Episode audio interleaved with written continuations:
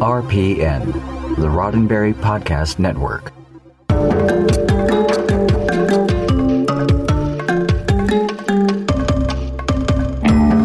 If it's Tuesday night, and it is, and you're within the sound of my voice, and you may be, it must be time for Mission Log Live.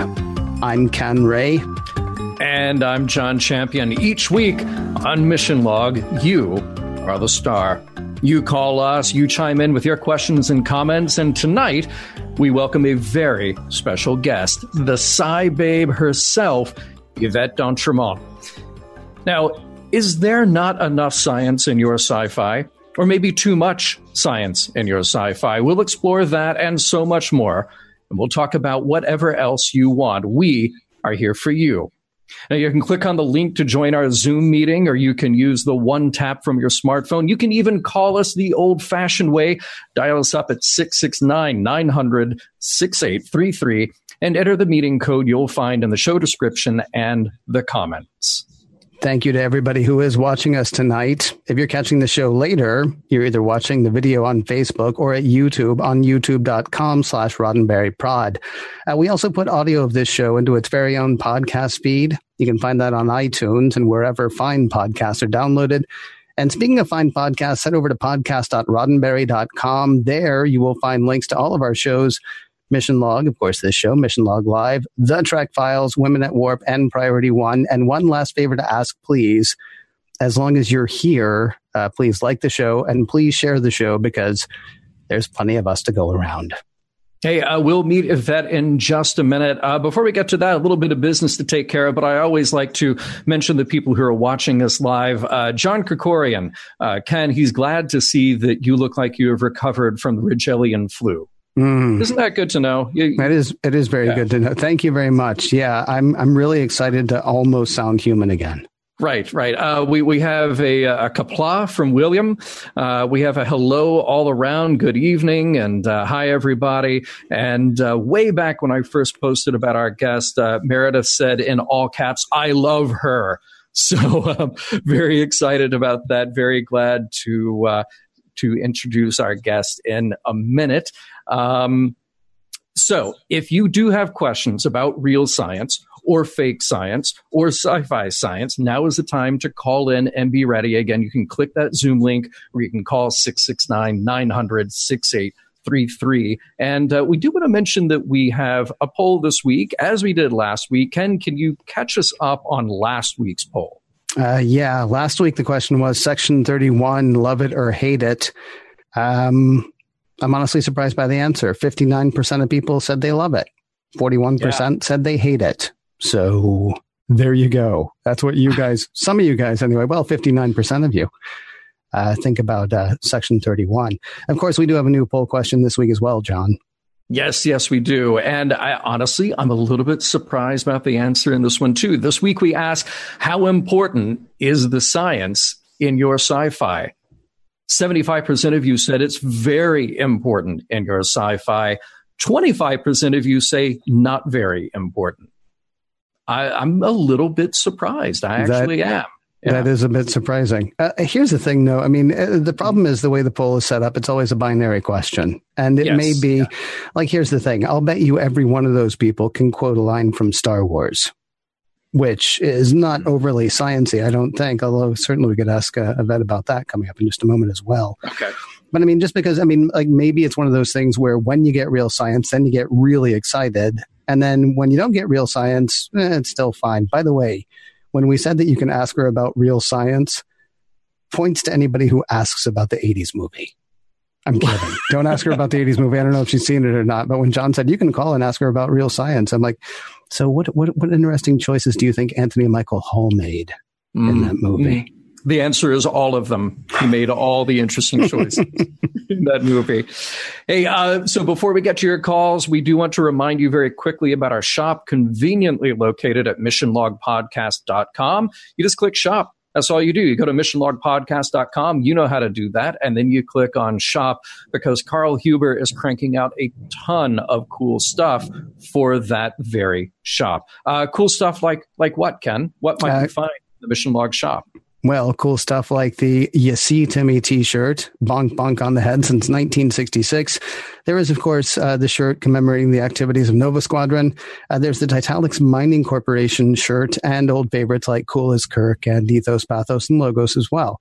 Now, what's really neat about all these, um, they aren't just for t shirts, mugs, stickers, notebooks, tapestries, uh, tons of stuff. Like I've got, uh, well, golly, I've got the sticker that I put on my Kindle and I've got the, um, uh, one of the journals. So, I mean, really just tons of stuff that people can check out, John. Yeah. Uh, and those designs again at missionlogpodcast.com. Uh, so much to check out. You get to make your own truly unique Trek ish gear. So get yours today at missionlogpodcast.com. Uh, by the way, going back to that poll question, um, it was funny. Uh, last week's poll question, Aaron Harvey says 59% of the viewers are wrong. mm. wise guy there. Uh, John Krikorian about this week's poll, he says it's not necessary, but it makes it so much better. And uh, he also says, I like the chocolate in my peanut butter, much like I enjoy the science in my sci fi. So, uh, without any further ado, let us welcome our guest. Yvette d'Entremont is a chemist and forensic scientist by training. She worked for eight years as an analytical chemist before her website, scibabe.com, got ridiculously popular. She is a columnist at self.com and a frequent lecturer. Uh, she is awaiting admission to Starfleet Academy. She has had all her shots, and you should too. She is the Sci-Babe. So let's welcome Yvette d'Entremont to the show. Thank you for having me on. And it, it seems I have a cat on my lap too. So Lexi will be joining us. That, welcome to Lexi, the cat. And, and thank you so much, Yvette, for uh, appropriately theming yourself to our show. It, you know, it's one, one, as I said before we got rolling here, uh, one does not simply uh, walk onto mission log. One comes with their, with their science officer uniform. That's yes. that just I, I mean it, it, was it was waiting for the appropriate moment and this this was the appropriate moment. My husband was getting tired of me wearing it for sex. So uh, this this was this was getting this seemed this seemed like the time. So yes, I'm, yes. I'm just I'm just gonna have to go back to wearing the Jar Jar Binks costume for sex. Oh, oh, oh. well, I, I really want to thank you for joining us tonight. It was a true pleasure. oh, let me let me ask you a question. I mean, just I, I, forgive me because John gave us a little bit of a rundown, but for people who don't know, uh, give us give us a let's say we're going further up in the elevator than John just did. Give us the elevator pitch on who uh, on, on who you are and who Sci-Babe is, and are they the same person? It's there's there's a there's a little bit of, of wiggle room between the two uh, because you know you always curate a little bit for what people see. Like then there's the you know the then there's the the you know me the jackass sitting at home playing with the you know with the small petting zoo that I have obviously. Uh, but you know it's a bunch of years ago uh, here's here's kind of the the superhero origin story of Sci-Babe uh, so one day I got the worst headache of my life never went away uh, and it's not a mother-in-law joke. Uh, I, I, like my mother-in-law anyways but moving on so I get a bad headache doesn't go away and of course you know the when when you get something that's hard to treat medically one of two things happen, either it gets treated right away or uh, you you get into a world of hurt. And with these really rare headache variants, they're hard to manage. Uh, and because it didn't get managed right away, like I went down the all natural organic rabbit hole. And you know, I worked with my doctors the whole time, and I I already had my master's degree at the time, so I was I was scientifically like I was steeped in the science. I should have known better, but you know, I was vulnerable. I was in horrible pain. So like while I was, you know, being medicined, I also, you know, I was like, maybe it's something in the food supply. Like maybe, maybe the fat on my thighs is causing the pain in my face, you know, like, so I, I started, you know, I, I went vegan for two years. I cut all the, you know, all the bad stuff out of my diet. And eventually, you know, medicine treated me. Like I, I found a, you know, with a, with a neurologist, found the right med combo, but still, like I figured out that when you're vulnerable, when you're in horrible pain, you'll do anything to make the pain not be a thing. And, you know, after I got a little skeptical about the stuff I was reading on the internet, it was, it was much like hindsight being 2020, it was really easy to see how uh, these people spreading very bad information were, were able to swoop in on someone like me who, you know, though educated, uh, was vulnerable to some bad information. So eventually, um, you know, after my headaches were managed, uh, I ended up working at a pesticide company after I'd been very pro organic, anti GMO, all that stuff.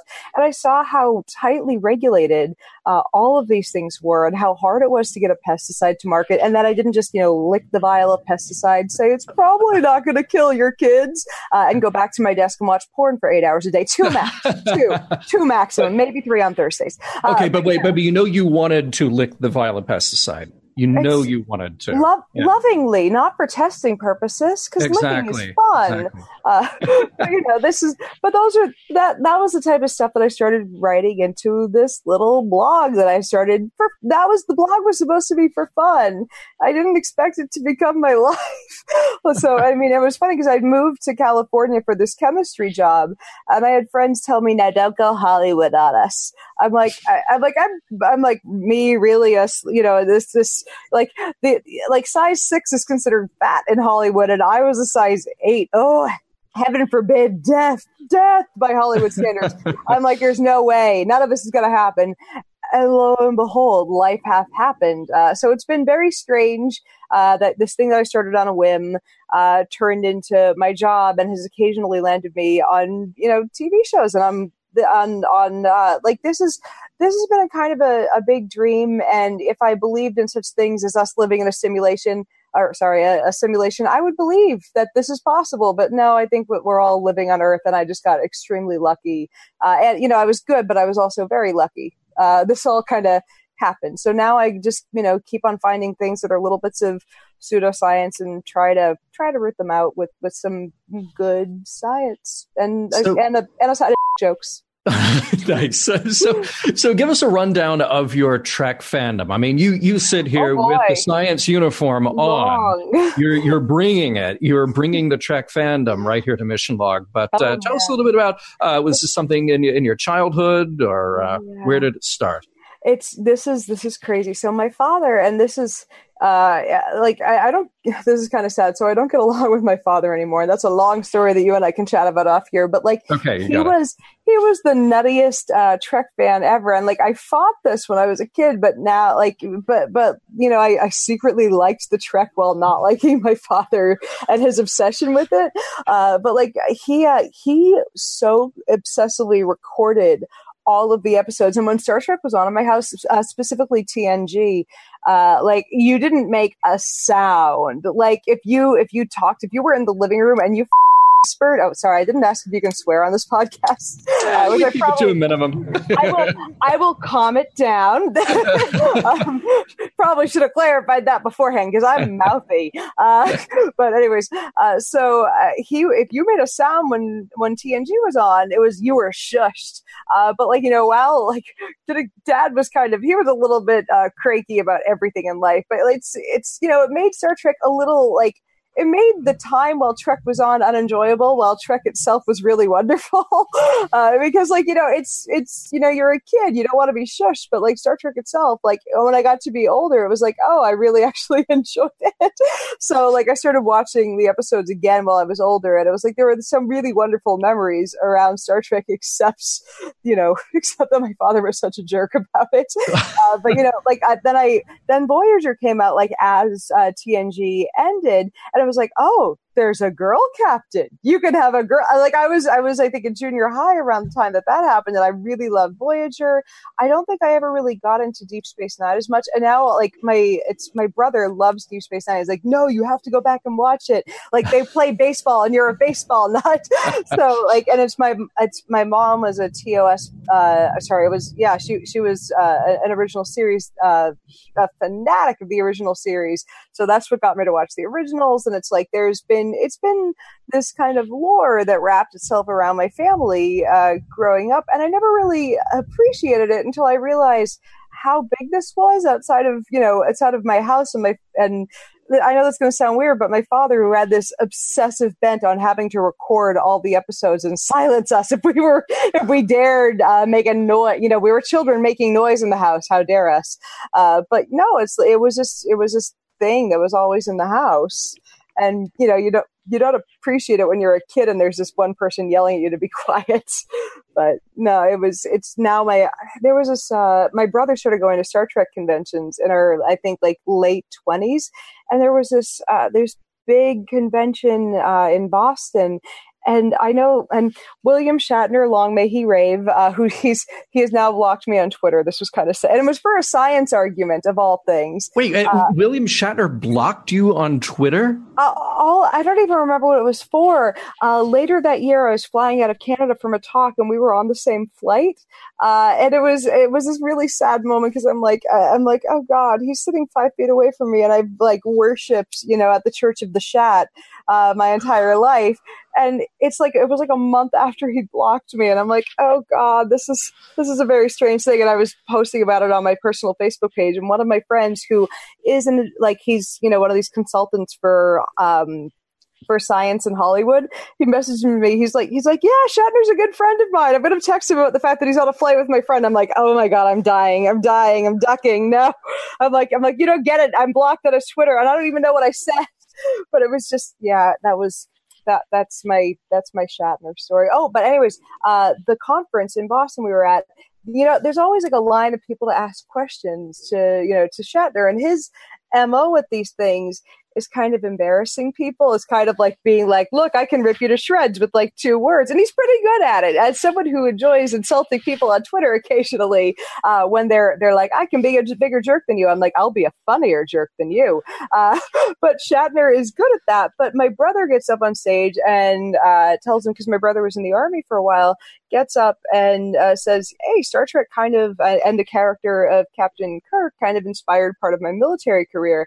And it turns into people in the audience crying and William Shatner eventually hugging my brother on stage. And Shatner, it's like, what? Shatner touched a fan? Oh, that never happens. No. Uh, but it was like, it, like the little story, like it made the, the papers in Boston. It was like, damn, that was a moment. But yeah, there have been little moments from Star Trek like throughout my life. So that was that was probably one of the sweeter ones because my brother got off stage and it's like he was like those endorphins were all there, and that was long. I think I think I was 28 when that happened. So that was uh, like these. There have been all these really sweet little things from Star Trek all through, you know, growing up and through my life. So that yeah, that was my brother's moment of meeting Shatner. Nice. so yeah. Yvette D'Entremont is our guest this evening, the Sci Babe. Of course, if you have any questions, we would love for you to get those questions in. So join our Zoom meeting by, uh, you know, clicking the thing near the video that I assume you're watching right this second. Uh, you can also use the one tap phone uh, form, excuse me, from your smartphone, and you can call us the old fashioned way. Uh, 669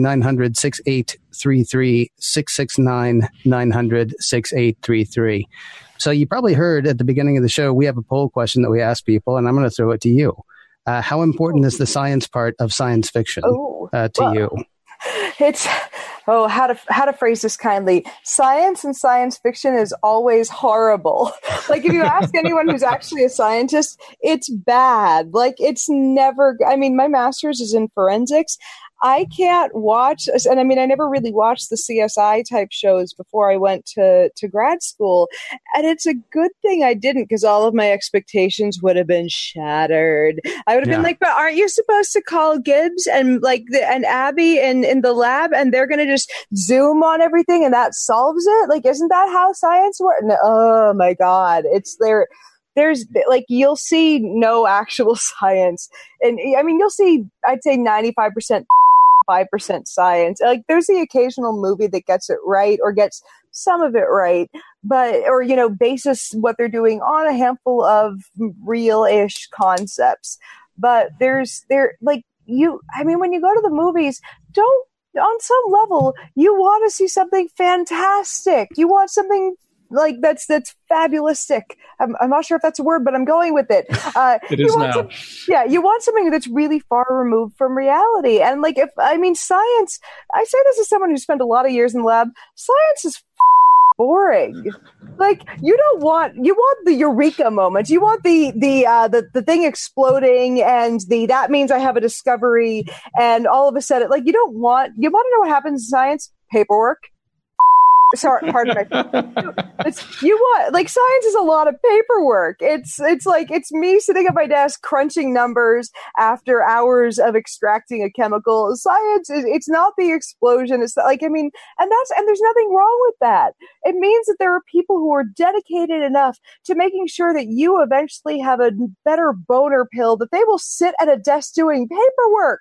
Isn't that wonderful they're doing that for you. Well, maybe not for you. I wouldn't say that. You, I don't know what your I don't know what your thing is, but still, they're doing that for the greater you out there, and that's so, that's what's amazing about science. You know, it's like there are these people that are that dedicated to discovery that they are sitting at a desk crunching numbers for us. Sexy, but it's a us. thing. It's yeah. Uh, so in our chat, John McQuillan he he calls out one of my favorite uh, bad science uh, uh tropes in science fiction, which is enhance.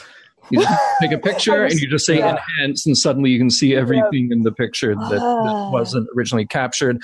Um, and Josh asks you a question for the Sci Babe any particular episodes or films that drive you crazy for their bad Ooh. science? Oh, let's see. Particular episodes of film. Oh, yes. Um, so uh, ages ago, I watched uh, I watched a bit of NCIS back in the day, and I, I enjoyed it for a couple of things. Number one, oh, Gibbs owns my heart. He's just he's he's a pretty older man. Uh, and number two, uh, um, there was and uh, like I, I uh, here was there there was one episode where they were trying to analyze this snack cake take I don't remember the name of the episode, but anyways, the snack cake someone had eaten, like it, it like made them, I don't know, they, they had this horrible reaction. They were poisoned by the snack cake. So as a chemist who like I, I specialized in method development, uh, like I would take a you know a starting material either. Um, I mean, it's I extracted you know uh, explosives from. I mean the the the chemical within the explosive from bombs, or I would extract uh, you know drugs from urine. Like there were there were I you know extraction is a very careful thing because you have to make sure you get the raw material, like the ver- the target molecule out of the thing without losing any of it over this uh, this process without uh, keeping any of all the other things in that you know starting material that could possibly hurt your machine uh, and without keeping like and you're using other chemicals along the way to extract this you have to make sure you get rid of all those other chemicals that once again could possibly hurt the equipment you're working on Abby, uh, the the gothicy chemist in the show, who's adorable and has these great outfits, and I love her boots. There, it's I may have gotten some Doc Martens because I loved her outfits so much, and I I might possibly have one of those, you know, adorable. Let, let, let me just say that this is not the only uh, uh, character outfit that I uh, have. Moving on. Uh, there is a thing that she did in this episode that made me, the method development chemist, very angry. She takes the snack cake and puts it into a GCMS vial and just injects the snack cake right into the GCMS. I'm like, you're gonna destroy, you're gonna destroy the column. What are you, all the lipids in that snack? Ah, I couldn't tell which part of the machine was gonna die first, but she was gonna kill the machine. Why would you do that?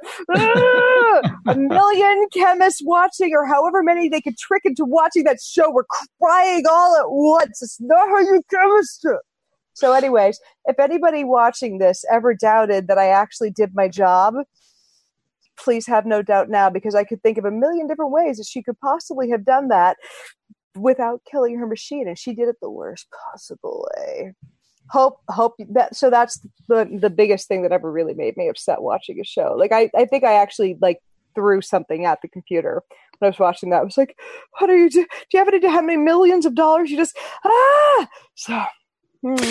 So, is there anything then? I mean, we are actually talking during the week of the premiere, the 50th anniversary of the premiere of 2001, The Space Odyssey, which a lot of people will point to as, you know, I mean, because it was Arthur C. Clarke and because he and and uh, and uh, uh, Stanley Kubrick were trying to make sort of a smart science fiction film. Oh yes. Is there anything that you do look at that you're like, all right, nothing's going to get it completely right, but but uh, that one is interesting, or that one sort of does come close, or is it all just out the window because it's on TV or on the or in the movies? Like I, I think I'm surprisingly, The Martian did a pretty good job. Mm-hmm. I mean, it's the odds of somebody managing to survive for that long very very slim uh, the way they presented it though like you know if someone managed to survive here's how they do it. Uh, is the way i kind of look at that one like yeah he would have to have had all of these things happen just right but you know they they didn't say anything that was implausible in that like the you know living on potatoes for three years. Sorry, uh, it's I'm I'm I, I'm sitting here going, oh God, you must be in the back of your mind going, how do I bleep all of this?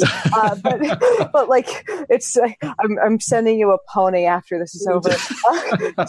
Uh, um, but yeah, it's like living living on on poo potatoes for for three years, highly unlikely. Uh, but you know, impossible implausible. No, uh, this is the thing that could be done. Like the the things that happen in that one, less less unlikely, less like I mean, they're not they're not talking about phasers and, and, and shields and things that we've never actually accomplished yet. So that's uh, it's that that's the least ridiculous that I've seen. I mean, there are things in there that are still ridiculous, things that we haven't done yet, but less ridiculous than others. I hate to do this, but I'm going to be that guy. You read the book, right? It's okay if you didn't. I, it's fine. Have not. I have okay. not. The, the book, honestly, I'm not. Um, obviously, I'm not a scientist, but but there were things that they took out of the movie that I was like, wow, I really wish they had left that in oh. because it just added a ten percent brutality that oh. that I feel like was. I mean, it's not like the movie was a Disney version of it. The movie was still yeah. pretty rough, but there were things that they talked about in the book that I was like, "That's that's cold." Horrible things became, happening no, not horrible things happening, but the possibility of horrible things. All of which yeah. I think, I mean, it's uh, that is. I mean, I love the fact that you named that one because I think that's. Uh, I mean, uh, speaking as a non-scientist, it sure felt sciency. Yeah, I mean, a, a possibility of, of like when something like this happens, like the possibility of, of death, of something horrible, like he was stranded on another planet. It wasn't like he was gonna have a, you know, it wasn't a walk in the park. It's this is like I I, I think that I, that was one thing that did feel absent. Like you kind of felt like he was going to come home every every second that you're watching this. Like I I think this possibility that he might not wake up should have should have felt a little more there. But you know, sorry to any viewers that are watching this that haven't seen like what a three year old movie at this point. Somehow yeah. Matt Damon made it home. Yeah, in the novel, I think you weren't necessarily certain that he was going to make it home because it wasn't played by Matt Damon. But then, you know, once it's Matt Damon on a planet, it's like, well, he's coming home. it doesn't. I mean, it doesn't matter if it's Matt Damon in World War II or Matt Damon on Mars. We're we're we're freaking getting him home. Doesn't matter true. how many trillions of dollars the U.S. government spends. He's he's coming home. so it's I yeah. I love that. I, I forgot about that. Didn't somebody figure out one time exactly how many millions of dollars the U.S. government has spent saving Matt Damon? Yeah, so someone more clever yeah. than me went out and, and crunched the numbers on that. Like, I, it's here. Here's the maybe it's just that Matt Damon is is. Uh, I'm sorry to I'm sorry to Trump and and John McCain this one, but maybe Matt Damon is just bad at whatever job he's doing.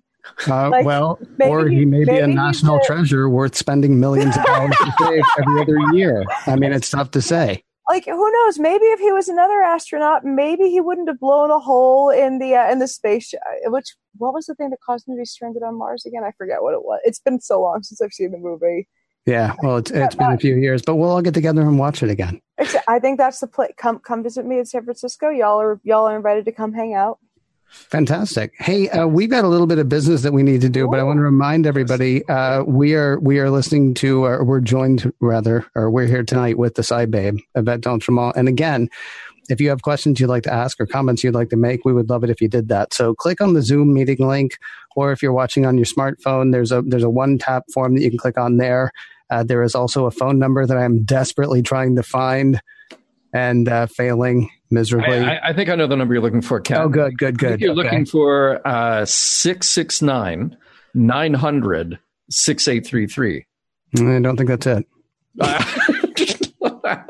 You're the worst. Yeah, I know. Uh, yeah. So, so please go ahead and give us a call and have your questions lined up for Yvette, or keep popping them in the Facebook uh, chat room. And by the way, if you're in the Facebook chat room, please go ahead and hit like again because uh, there's nothing we like more than being liked. Well, yeah. there are things that we do like quite a bit, though, like uh, the good people over at Eaglemoss and the official uh, Discovery Starships collection. Uh, can we say a word or two about them, John? Do you mind? I think we can. In fact, uh, you you keep talking. Yeah, I'll do that. Hold up this beautiful model here of the Discovery.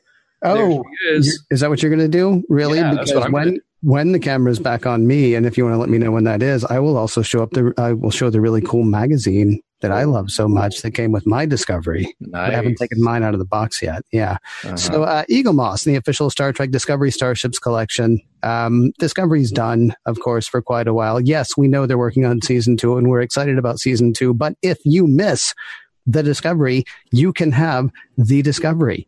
Uh, Eaglemoss wants you to get a whole bunch of ships actually from Discovery. Um, yeah, so on the Federation side, you got ships yes. like the Shenzhou, the Discovery, uh, the Kerala, the Yeager, the Europa, and then flying in from the Klingon space. I hope you don't mind, John, but I'm going to do the Klingon ships this week. Okay, do it. You got it. You got this. Yeah. I'm, I'm, not sure if I'm pronouncing this right. Is it Bird of Prey? Oh, so close. Yeah, yeah, yeah, I think so. Yeah. And the class destroyer. That was perfect. That was perfect. Thank you very much. I was able to make that noise this week without making that noise for another 30 minutes. so what you will see when you visit eaglemoss.com slash discovery starships are renderings that serve as the basis for the die-cast models themselves, painstakingly reproduced, as always, under the supervision of Star Trek expert Ben Robinson. Now, these are officially authorized by CBS. They're roughly 8 to 10 inches from bow to stern. That's a good-sized little ship. They are hand-painted. They are rich in detail because they're die-cast. They have a nice heft to them for sure. Each comes with that awesome magazine that Ken was showing off, and it is full of real world and in universe information. And each comes with a display stand, not unlike this guy, suitable for displaying your ships. Look at that. It looks like you're just holding up your hand as the display stand. Right. It doesn't it doesn't come with a hand. So don't worry. Tell. Yeah, you could use yeah. your own hand. Yeah. You could use your own hand. That's true. Uh, subscribers will get their first ship, the USS Shenzhou NCC 1227 for only $9.95 with free shipping. Look at that. A ship with free shipping. How can you beat it? Additional models, including the iconic USS Discovery NCC 1031, will then ship monthly for the special subscribers price of $44.95 each. That's about 20% off the standard retail price. And those ships also ship with free shipping. Shipping. That's very good. Now, you might be somebody who wants to pick and choose your own ship, and who can blame you? You could do that. Now, for that, you can go to shop.eaglemoss.com or you can check out your local comic book shop. You'll pay about 10 bucks more there, but saving money isn't the only reason to subscribe. Subscribers get free gifts worth over a hundred bucks during their subscription. And of course, you can cancel your subscription at any time. So to subscribe, eaglemoss.com slash discovery starships. To buy individually, shop.eaglemoss.com. And a huge thanks, as always, to Eaglemoss for sponsoring this week's edition of Mission Log Live.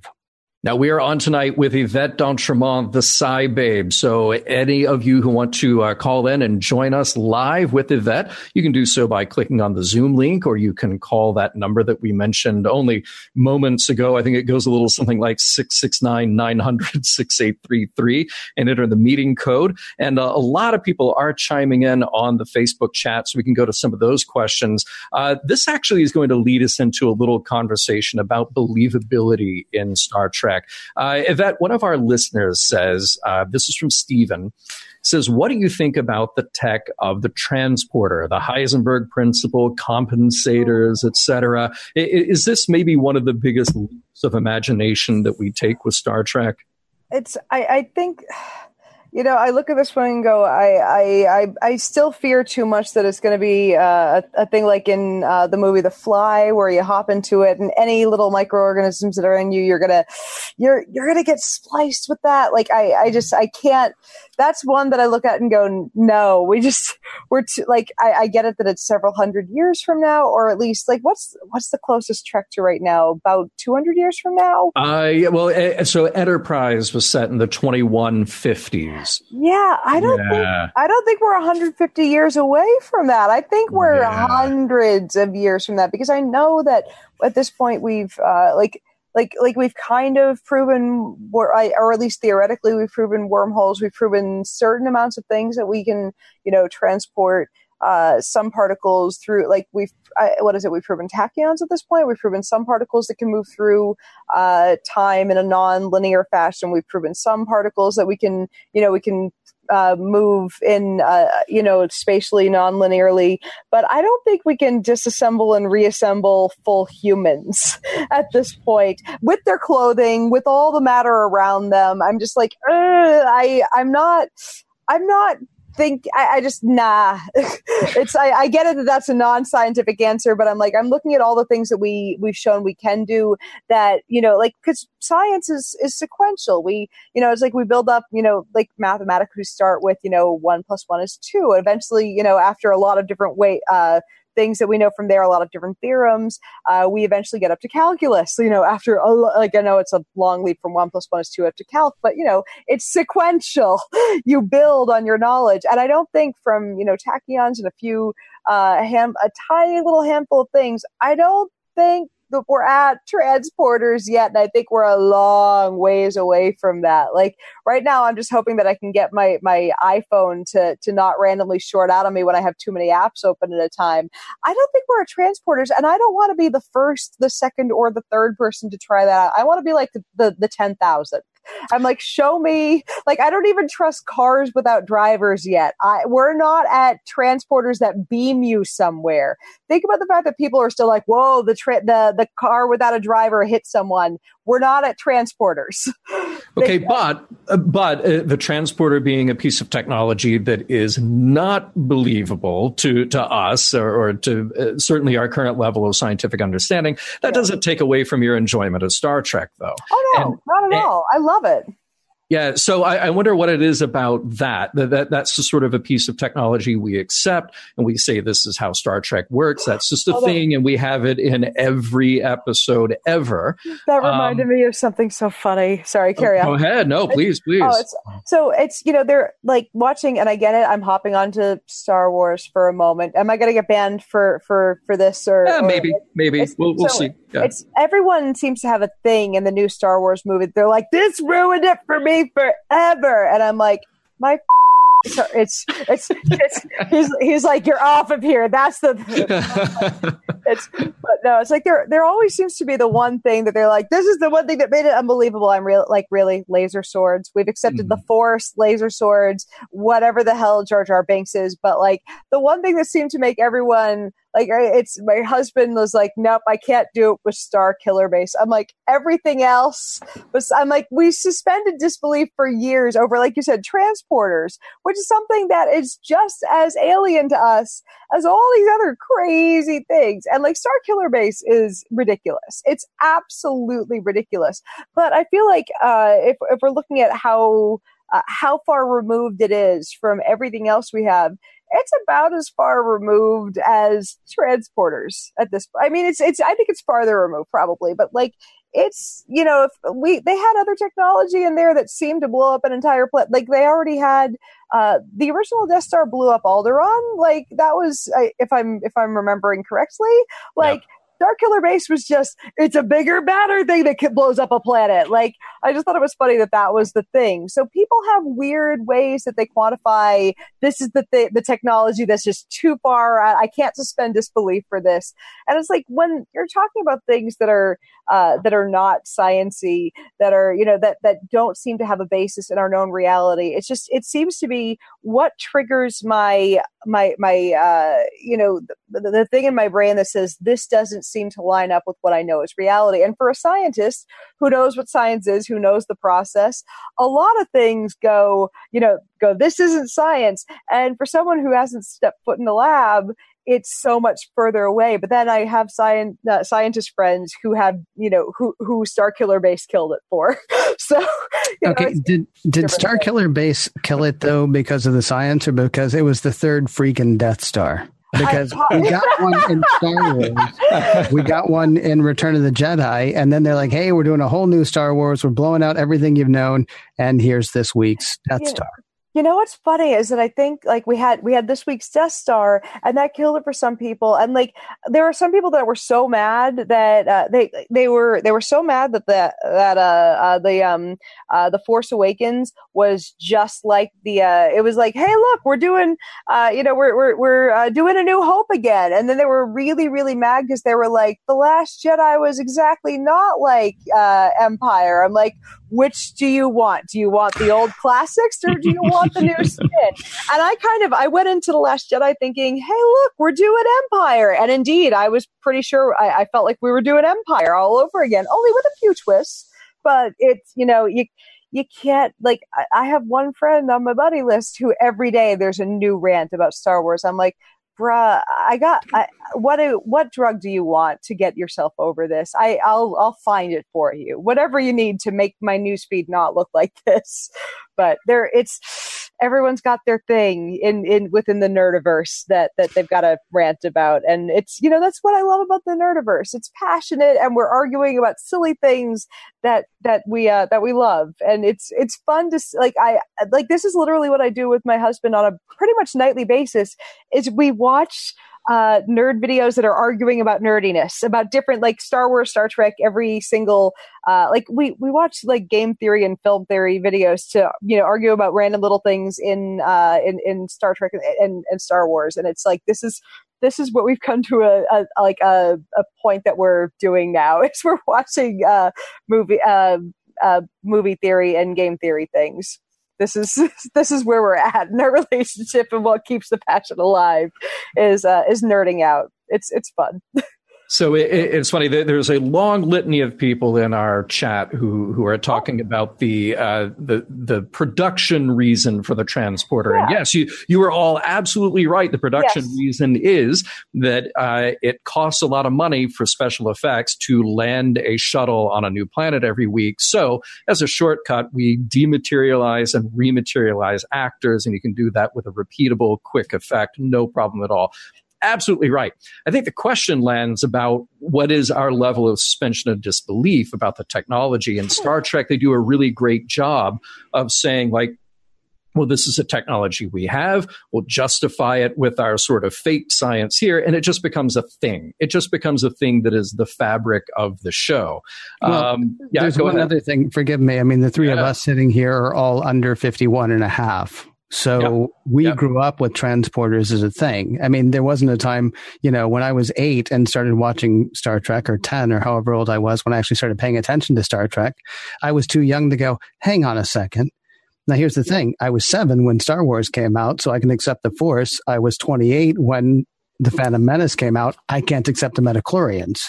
I mean, it's a question of, it's a question of, I mean, I think part of, part of the reason we all accept the transporter is because since before any of us were anything, at least the three of us on this panel, yeah, uh, there were transporters long before there was you or me.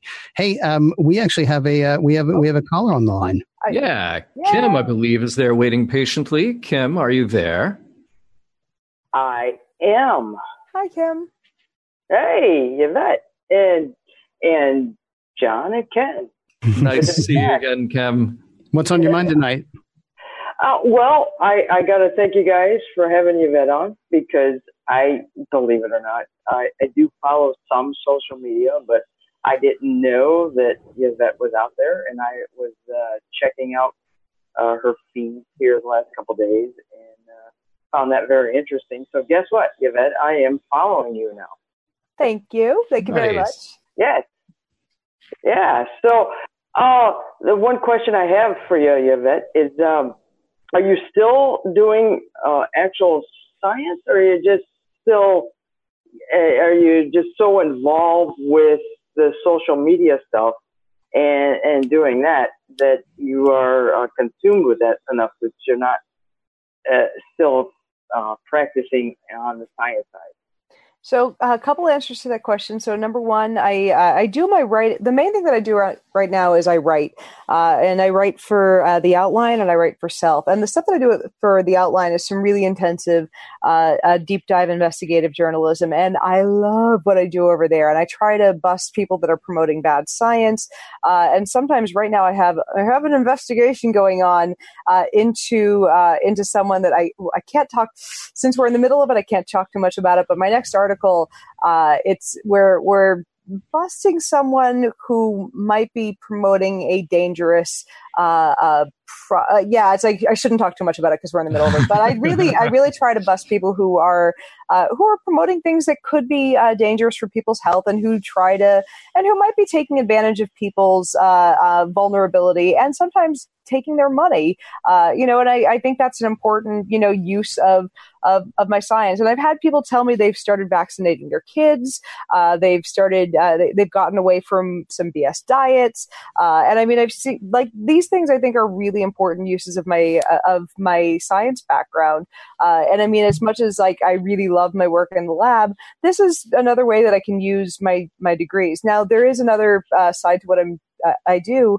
Uh, I've got uh, there's an offer on the table to work as a lab director uh, at a, a, lab that's going to be opening in, in, a few months. I've already started consulting with uh, with some investors on this. So even though I haven't been working in the lab for the last about two and a half years, uh, indeed, like there's I, I, didn't get my degree taken away from me, so it's like there it's it's still there. Uh, like and I have to I've had to read scientific papers constantly through this. So even though you know the main thing that people see on a regular basis is the social media stuff. Like on a on a daily basis, I'm tweeting and I'm on my Facebook page, and that's kind of to keep people that read my my deep dive articles engaged while I'm in the background, you know, talking with editors and reading through, uh, you know, thousands of pages of uh, of uh, scientific text and in, in in some cases legal documents to make sure that I'm keeping myself in the clear uh, when I'm writing these because I run a really big risk of being sued when I go after some of these people because like I wrote an article on David Avocado Wolfe last year that the biggest fear with that thing was getting sued when I wrote about him uh, because he was he was very tricky to write about. Uh, and I, have you know I've had it's been a very big education on how to be a journalist because I had to basically learn how to how to journalist um, off the top of this. Because I'm a good writer, but journalism is is you know it's difficult. It's daunting and it was it's been a lot of fun.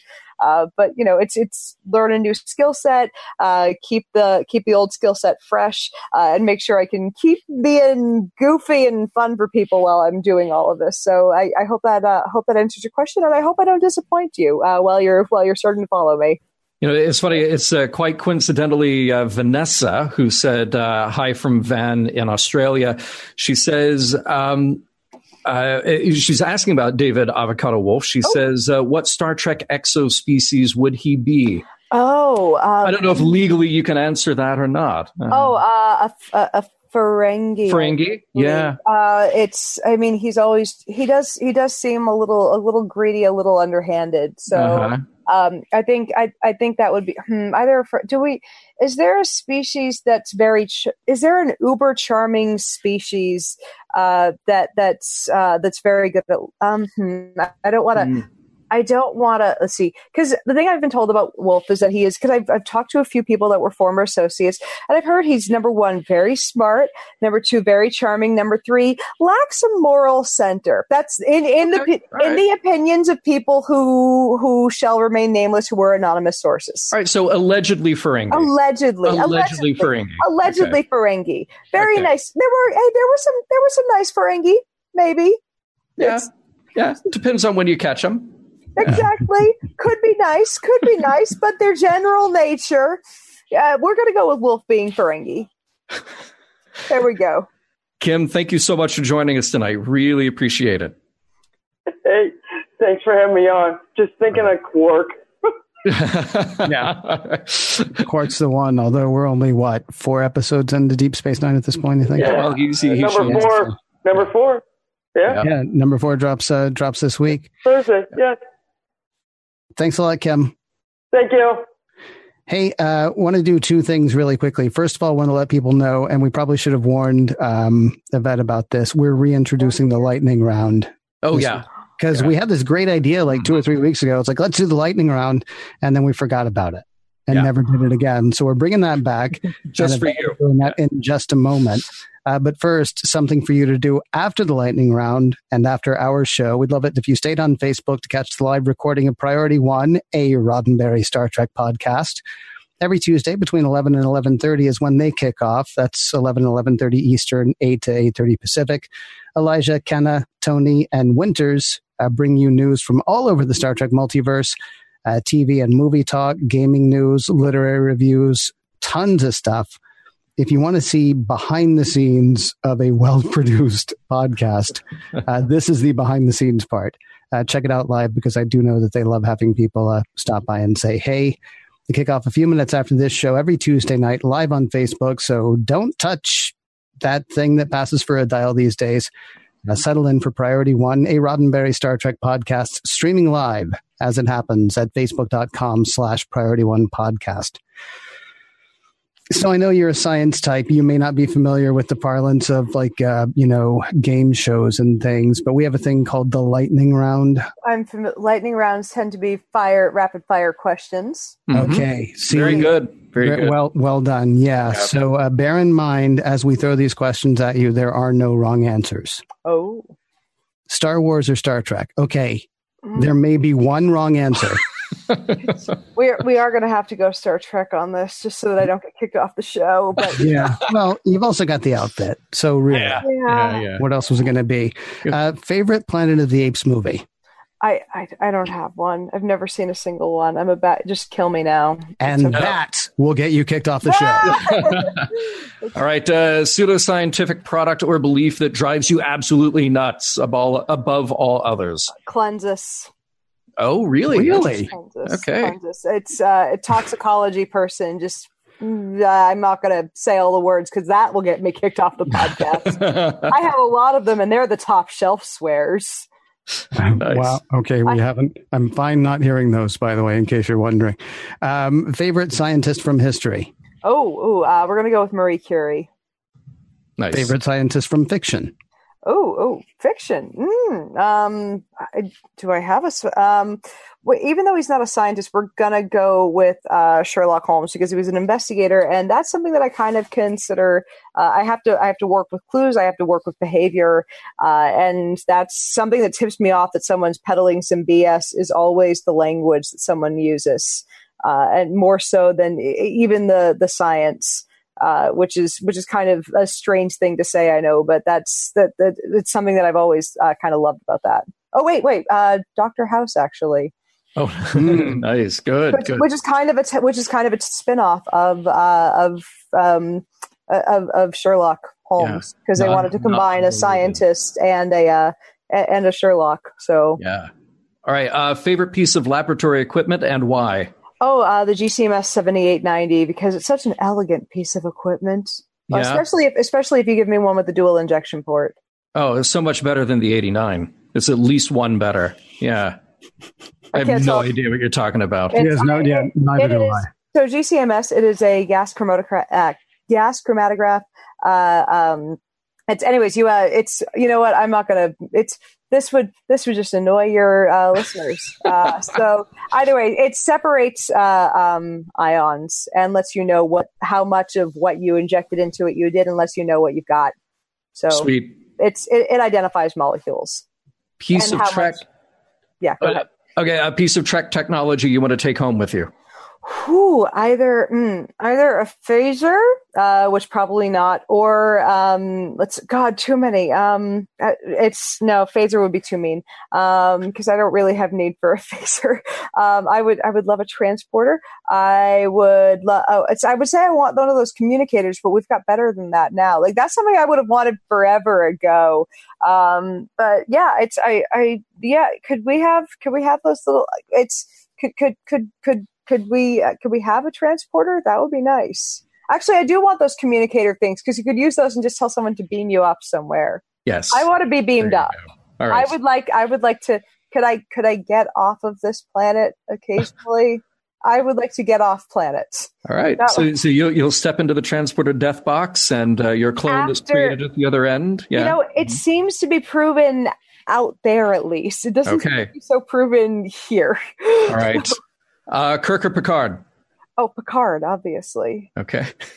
Uh, most overrated character on TNG. Uh, on oh, whew, um, most overrated. Um, you know, we don't need Riker. that guy. Pardon my sorry. I can I see you're just shaking your head at me like you heathen. Yeah, Uh, well, later tonight you're editing this show. Okay, that's all I'm saying.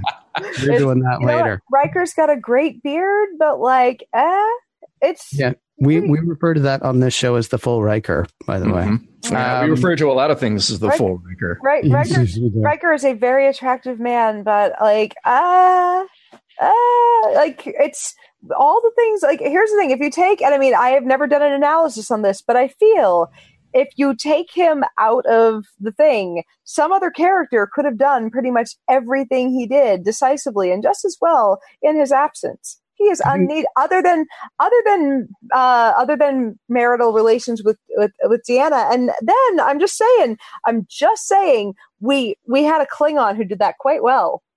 For like an episode, that that was the weirdest. You remember hey, that? Maybe No, I'm just saying. I'm just saying. You remember that as like being a real relationship because I'm I just know saying I did. maybe. And then maybe if Riker wasn't there, uh, maybe that was the only thing that was stopping their love.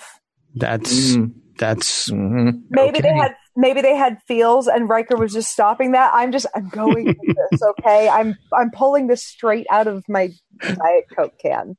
uh, two more questions in the lightning round, which is getting less lightning as it goes. But I heard thunder so it's cool. Uh, if you were a tree, how would you change science? If I was a tree, how would I change science? It's kind of a joke question. Don't worry about it. And the last one is: Have you been to Vulcan, Alberta, Canada? Have I been to Vulcan, Alberta, Canada? Yes. Mhm. I- There's a I- Vulcan, Alberta, Canada. I, I have not. I've been to Alberta though. However, a Vulcan and I did get married at the same place.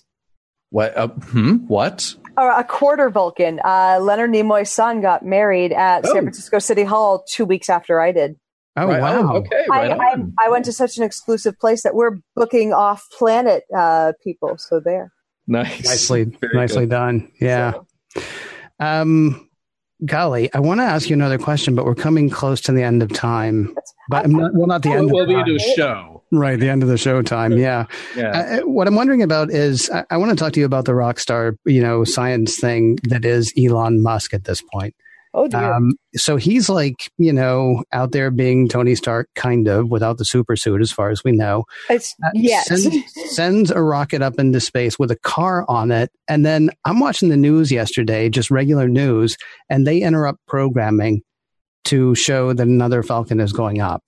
And I don't remember them doing that so much over the past few years. I'm wondering where Oh. you think the interest or or sort of expectations around science are as we sit here today in 2018 as far as like the public consciousness what's people's take on science at this point That's a that is a, a, a large question that I, I wish I had a better capacity. and you got two minutes All right, so you know what I think. I, I think the wonderful thing about all of this is that uh, people are optimistic about science. For well, they don't have something to be optimistic about uh, publicly about many other things. Uh, we have we're we're turning to science as a beacon of of hope. Uh, while we have a lot of other things that are giving us reasons to be pessimistic, and unfortunately, good reasons to be pessimistic. So, while we're looking to leaders in politics and education that are giving us reasons uh, to doubt and be sad uh, and and not and not know where the answers and the way out of of um, of our pessimism are, we can look up and look to to to the stars and see a reason to be hopeful and a reason to keep trying to learn and a reason to better ourselves because as as uh, Neil deGrasse Tyson would say, you know, science is a way to to better. Um, or it's I'm not sure the exact quote. I'm going to uh, jumble this a little bit, but um, you know, there's there's a goal that we have uh, with science is that we can leave this place better uh, than we found it, better for the next generation, better for our children, and science is a way that we can do that. So I think that that's something that we can see uh, in the discoveries we're making now. So I hope that's something that I can leave you with. Excellent. Uh, you can find Yvette at scibabe.com, also facebook.com slash scibabe, and on Twitter at the scibabe or at scibabe. Did I get that right? It's Twitter is Twitter and Instagram at the scibabe, and the dot com and Facebook page or uh, uh, the Facebook page are just minus the the part. So fantastic. Yvette, thank you so much for joining us tonight. It has been a blast. Thank you so much for having me. If you ever want to discuss the, the, the trekking whatever again, uh, you know where to find me. we all do. Thank you again. Mission Log is produced by Roddenberry Entertainment. Executive producer Rod Roddenberry. Technical production on Mission Log Live by Infinity Networks. Producer Brandon Bradley. Be sure to visit podcast.roddenberry.com for the latest from the Roddenberry Podcast Network, including not just Mission Log, but also Women at Warp, Priority One, and the Trek Files. We would again like to thank Eaglemoss and the official Star Trek Starships collection for sponsoring this week's show, eaglemoss.com slash discovery starships.